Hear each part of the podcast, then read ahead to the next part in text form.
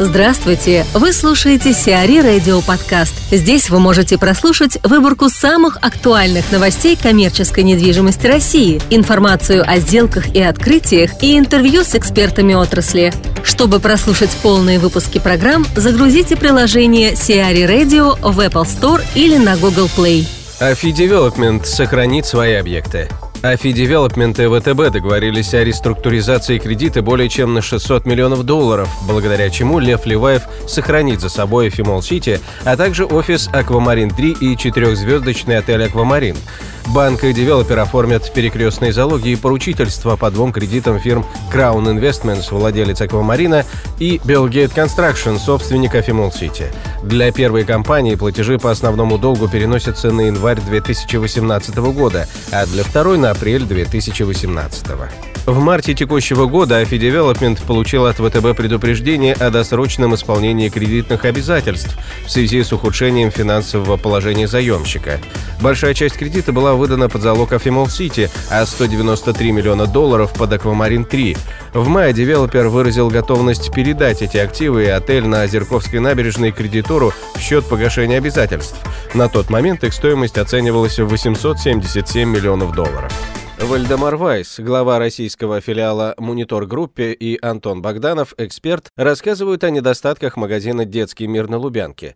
Начало слушайте 27 июля. Зачастую я уже это не раз замечал, что якобы детский мир очень ориентирован на буржуйское, э, такой на, на класс чуть выше. А, средний плюс, э, Средний плюс, да. на буржуинов, Вот смотри, да. смотри, например, мы находимся на втором этаже. Вот это ресторан Да. сейчас занимает здесь все левое крыло. На секунду здесь стоят бархатные кресла, и никакого намека на детство нету вообще, понимаешь? Причем Ну называется да, да. Тедди бар, типа Мишка бар. Ну так сделай какие-то. Ну, детского вообще ничего да, ну нет. сделай какие-то кресла такие, где он больше похож на турандот. Понимаешь, вот он реально вот этими креслами похож на турандот. И как бы, и когда сядет ребенок и зальет все это томатным соком, и как бы и родителям будет Ни неприятно. одного ребенка не сидит, заметь, Да, ни да, одного, да. ни одного опять ребенка опять нет вообще. нет ни одного ребенка. Вот там Детского уголка нету тоже. Вот. Опять же, вот опять же, а, обращаю внимание на Хемлис. Вот там какой-то мухоморный дом. Вот в таком стиле должен быть сделан а, торговый центр для детский мир. Вроде бы круто, но скучно для детей, не совсем детские. Куколки не выезжают, не рассказывают истории, когда бьют часы. Во, да, во, да. во, во. Поэтому вот эти вот тоже Сказки нету. прекрасные вот эта м, история. Советские, советские светильники. Советские светильники. В целом советская история выдержана.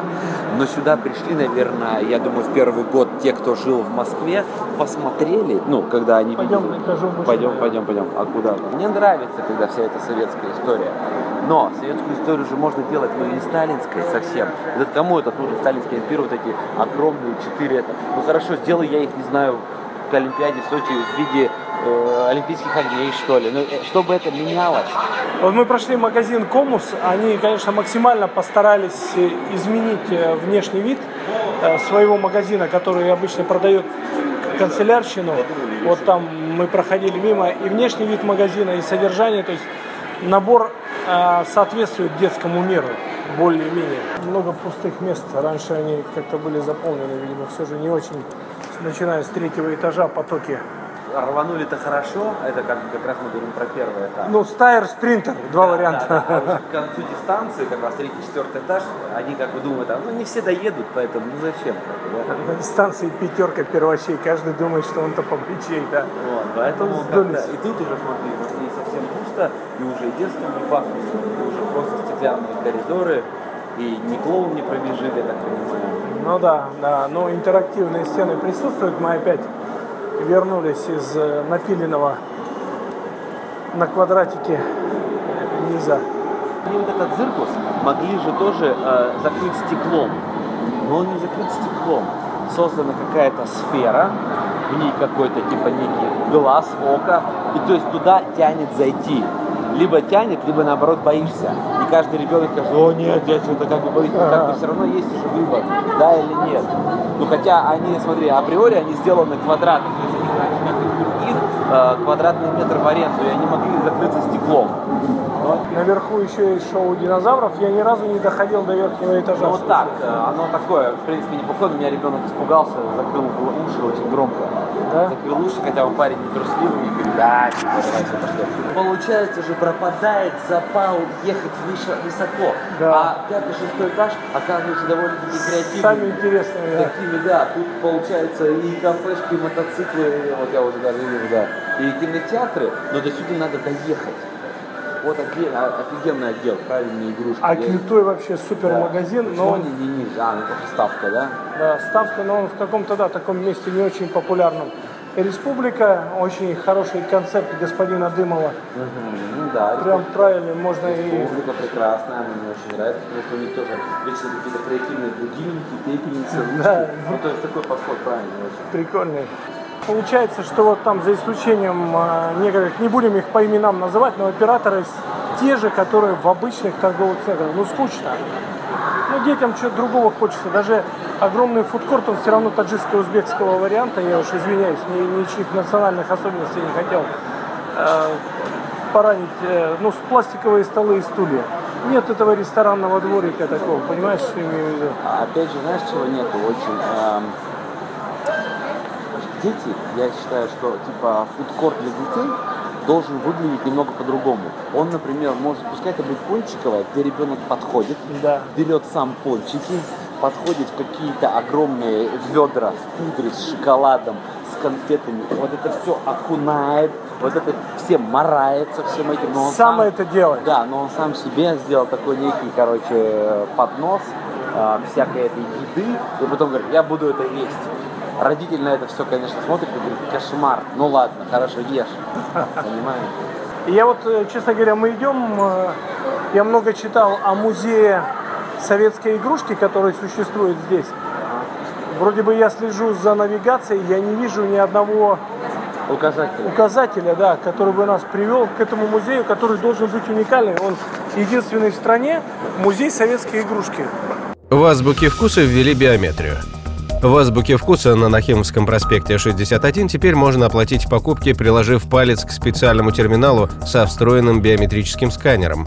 Продолжительность расчета несколько секунд. Чтобы получить возможность оплаты покупок по биометрии, нужно пройти процедуру регистрации на кассе и привязать через терминал отпечатки двух пальцев к банковской карте платежных систем Visa или MasterCard.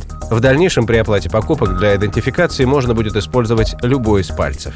Компании пришлось озаботиться защитой персональных данных своих клиентов. Участники проекта не хранят биометрические данные. После сканирования они преобразуются в набор числовых кодов, каждому из которых присваивается идентификатор. В обособленной базе данных он привязывается к зарегистрированной банковской карте. IKEA строит склад в подмосковном Есипово.